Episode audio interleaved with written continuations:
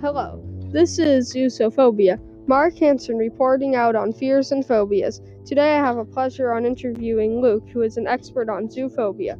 Sponsored by the Doggy Warriors. What are some causes of zoophobia?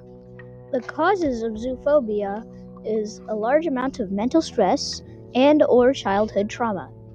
What are some symptoms that someone might experience? Some symptoms are sweating, hot flushes or chills, rapid heartbeat, choking sensation, and pain or tightness in the chest. How can this phobia be overcome? Exposure therapy. Thanks, Thanks for, for listening, to to this podcast. podcast. Luke and Mark out.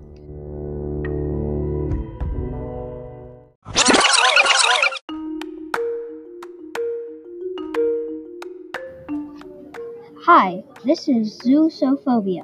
Luke Myatt Paul reporting Mark Hansen on Spheksophobia, sponsored by the Wasp Warriors.